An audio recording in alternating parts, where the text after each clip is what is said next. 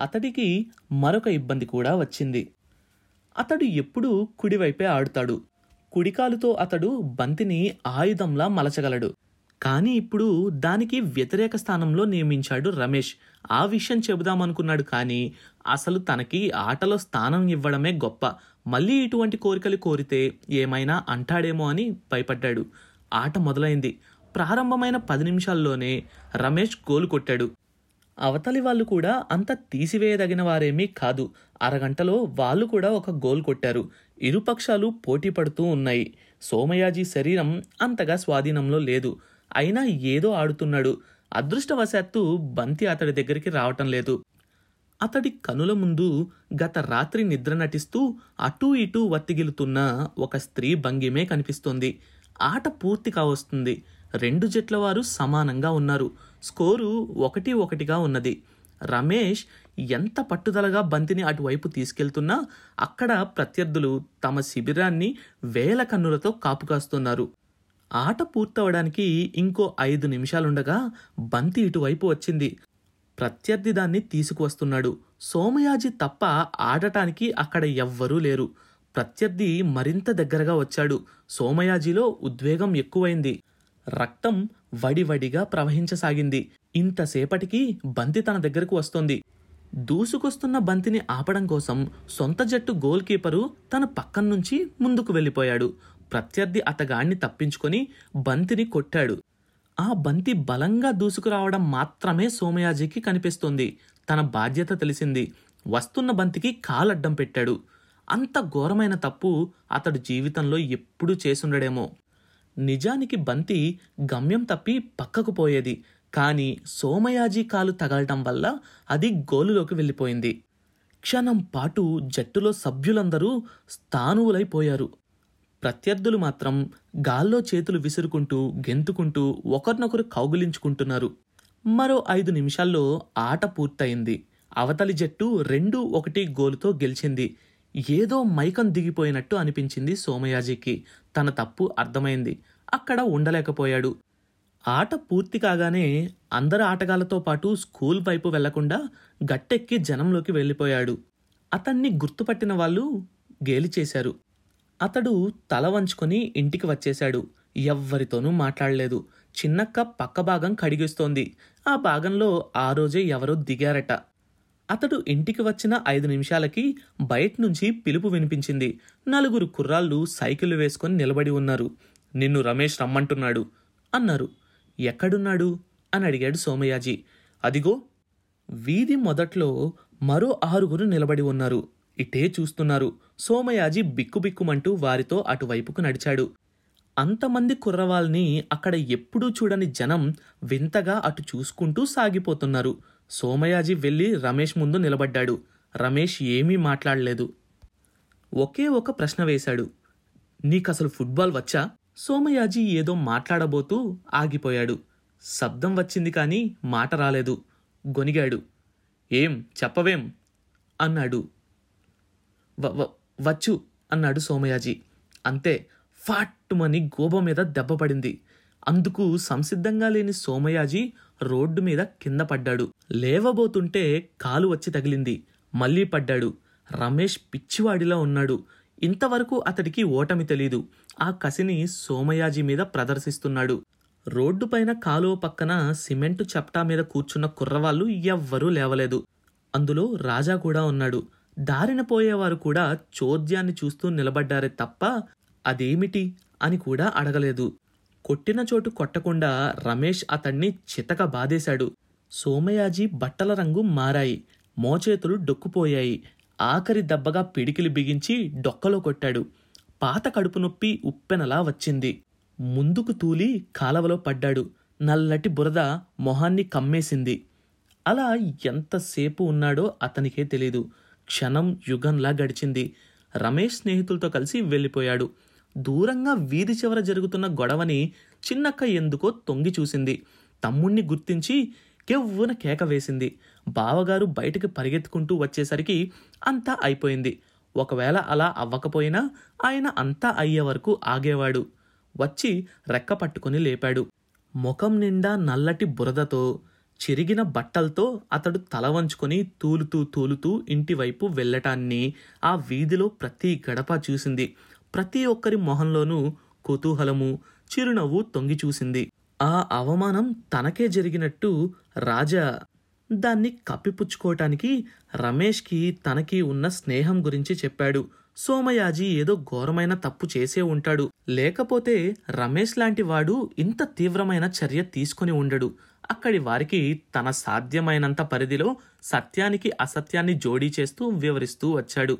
లోపలికి రాగానే సోమయాజిని చిన్నక్క స్నానాల గదిలోకి తీసుకెళ్ళింది. శాపనార్థాలు పెడుతూ స్నానం చేయించింది. అశక్తుడైనట్లు సోమయాజి ఏ పని చేయలేకపోతున్నాడు. చిన్నపిల్లలిద్దరూ భయంగా చూస్తున్నారు. అతడికి తన మీదే జాలి వేసింది. అతడు ఆలోచిస్తున్నది రేపు అందరి ముందు ఎలా తలెత్తుకొని తిరగాలి అన్నది కాదు. ఎటువంటి వాణ్ణి ఎలా అయిపోయాను అని. సోమయాజీ స్నానం పూర్తయింది. ఇల్లంతా నిశ్శబ్దంగా ఉంది.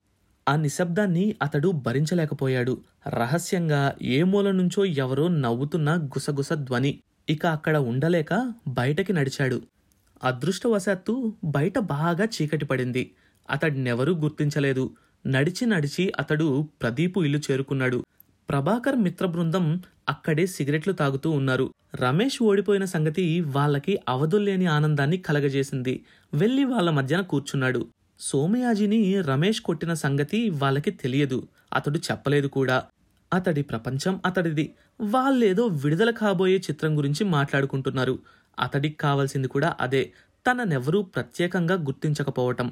అవమానం పొందిన మనిషికి తన గురించి ఎవరూ మాట్లాడకపోవటం కన్నా కావలసిన విషయం ఇంకొకటి లేదు. అదే జరుగుతోంది అక్కడ. అంతలో అతడి వంతు వచ్చింది. పక్కవాడు సిగరెట్ దమ్ము తీసి అతడికి అందించాడు. సంశయించకుండా అతడు దాన్ని తీసుకొని బలంగా పీల్చాడు. గంజాయి పొగ లోపలికి ప్రవేశించి మెదడు పొరల్లో స్తబ్దతని ఒక్కసారిగా విడగొట్టింది. ఏదో తెలియని హుషారొచ్చింది. అతడలా కాల్చటాన్ని మొదటిసారి గమనించిన ప్రభాకర్ అరే అటు చూడండ్రా అన్నాడు. అందరూ ఒక్కసారిగా తల తిప్పి సోమయాజీ వైపు చూశారు. అతడు నవ్వాడు. అప్పటికే అతడికి స్వర్గారోహణ చేసిన భావం కలుగుతోంది. అందరూ అతన్ని అభినందించారు. కొత్త ఏమాత్రం లేకుండా కాస్త కూడా దగ్గకుండా తాగగలుగుతున్నందుకు పొగిడారు. ఆ సమయంలో అతడికి కావాల్సింది ఆ పొగడితే. ఆ విజయం అతన్ని అందలమెక్కిస్తోంది. నిరర్ధక విజయం నిజమైన విజయానికన్నా తొందరగా వస్తుంది. కోట కట్టడానికైతే చాలా ఏళ్ళు పడుతుంది. కానీ పడగొట్టడానికి ఒక్క యుద్ధం చాలు. కృత్రిమ గెలుపు కూడా అలాంటిదే. రెండు గంటల తరువాత తూలుకుంటూ ఇంటికి బయలుదేరాడు. మెదడంతా స్తబ్దంగా ఉంది. ముందు తలుపు తీసినట్టే ఉంది. తీసుకుని లోపలికి ప్రవేశించాడు. చిన్నక్క లోపలుంది. పిల్లలు పెరట్లో ఉన్నారు. మధ్యలోగిలిలోకి వచ్చాడు.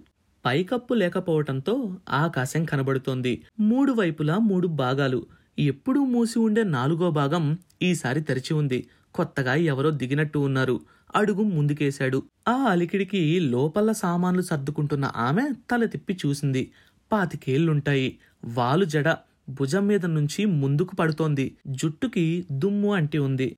అతడు శిలాపత్రమై అలాగే నిలబడి ఉన్నాడు. క్షణం పాటు తన కళ్ళని తానే నమ్మలేకపోయాడు. గంజాయి మత్తులో ఒకటి రెండుగా కనబడ్డం సహజం. కానీ అతడికి తన ముందున్న మూర్తి వెయ్యి మూర్తులై భాసిస్తోంది. అతడలా నిలబడి ఉండటం చూసి అతడు ఏదో పని మీద వచ్చినవాడై ఉంటాడనుకొని సర్దటం మధ్యలో ఆపి గుమ్మం దగ్గరకొచ్చి ఎవరు కావాలి? అని అడిగింది.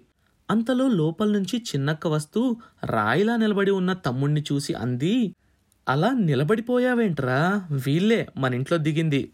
ఆయనేదో ఆఫీసులో పనిచేస్తాడు. ఈమె పేరు పేరు అదేమిటండి? ఎన్నిసార్లు అనుకున్నా నోట్లో ఆడుతుంది కానీ గుర్తు రావడం లేదు. భలే కొత్త పేరది. ఏమిటది? అని అడిగింది. మందాకిని అంటూ ఆమె మరింత వెలుగులోకి వచ్చింది. అతడు వినటం లేదు. చూరు సందుల్లోంచి చంద్రకిరణం ఆమె ముఖం మీద ఎర్రగా పడుతుంది. గరుత్మంతుని రెక్కల ఎరుపు. సూర్యుడు కృంగుతుంటే సముద్రం ఎరుపు. ఆమె చీకట్లోంచి వెలుగులోకి వస్తుంటే అతడికి వసుచరిత్ర గుర్తొచ్చింది. తెర కొద్ది కొద్దిగా కిందకి దిగుతుందట. ముందు నాయిక నొసలి పైభాగాన కట్టిన మౌఖిక పట్ట కనబడుతుందట. తరువాత కనులు కనబడతాయట. ఆ పిమ్మట ముఖమంతా కనబడుతుందట. తెలుగు సంస్కృత సాహిత్యాల్లో ఇంత గొప్ప చంద్రోదయ వర్ణన నభూతో నా భవిష్యత్ అంటారు. ఆమె అతణ్ణి చూసి పలకరింపుగా నవ్వింది. అతడు నవ్వు కూడా మరచి చూస్తున్నాడు. ఆమె అందాన్ని కాదు కళ్ళని. వాటిలో అత్యద్భుతమైన అందం కన్నా అతీతమైన ఆర్ద్రత ఉంది. కరుణ ఉంది. అవి ఆప్యాయతని వర్ణిస్తున్నాయి. ఆ, గుర్తొచ్చింది. ఇవే కళ్ళు తాతయ్యకు ఉండేవి. అవి ఇలాగే దయని వర్షించేవి. ఆ ఆలోచన రాగానే అతడు మరింత ఉత్సుకంగా చూశాడు. ఆమె నుంచి తనలోకి ఏదో ప్రవహిస్తున్న అనుభూతి తాతయ్య నుంచి తనకేదో అందుతున్న సంకేతం. అట్టడుగున అగాధాల్లో ఉన్న వాడిని పైకి లాగటానికి స్వర్గం నుంచి వచ్చిన శక్తి మెట్టుమెట్టుగా ముందు నిలబడి ఉన్న భావం. ఆ రాత్రి అతడు తల్లివడిలో పిల్లాడు పడుకున్నట్టుగా దిండులో తలదాచుకొని పడుకున్నాడు. మనసు చుట్టూ ఒక అందమైన భావం ముగ్ధమైన పరిమళంగా ఆవరించుకొని ఉంది. రెండడుగుల దూరంలో ఉన్న వైదేహి ఎంత కదిలి సవ్వడి చేసినా కూడా అతను తన ఊహల్లోనే ఉండి కదల్లేదు. కామం కన్నా ప్రేమ గొప్పదంటారు విజ్ఞులు ప్రేమకి పరాకాష్ట కామం అంటారు అనుభవజ్ఞులు. కాదు ప్రేమ స్వార్థరహిత తాదాత్మ్యత అంటారు వేదాంతులు. ఉక్కిరి బిక్కిరి అయ్యేటంత ప్రేమలో అతడు కొట్టుమిట్లాడుతూ ఉన్నాడు. అది ప్రేమ కామమా? అన్నిటికీ మించిన వేదాంతమా? కాలమే నిర్ణయించాలి. ఆ తరువాత సోమయాజికి ఆవిడికి పరిచయం ఏర్పడిందా? అతడి గతంలో ఉన్న మందాకిని ఈవిడేనా? సో ఈ విషయాలన్నీ తెలుసుకోవాలంటే నెక్స్ట్ ఎపిసోడ్ కోసం వెయిట్ చేయండి. కొత్త చాప్టర్ ప్రతి మంగళవారం మరియు గురువారం. అండ్ ఈ షోని వినాలంటే గానాలో లేదా యాపిల్ పాడ్కాస్ట్ గూగుల్ పాడ్కాస్ట్ కానీ మరి ఏ ఇతర ప్లాట్ఫామ్లోనైనా సబ్స్క్రైబ్ చేసి నోటిఫికేషన్ టర్న్ ఆన్ చేసుకోండి. నెక్స్ట్ ఎపిసోడ్ రిలీజ్ అయినప్పుడు మీకు అప్డేట్ వస్తుంది.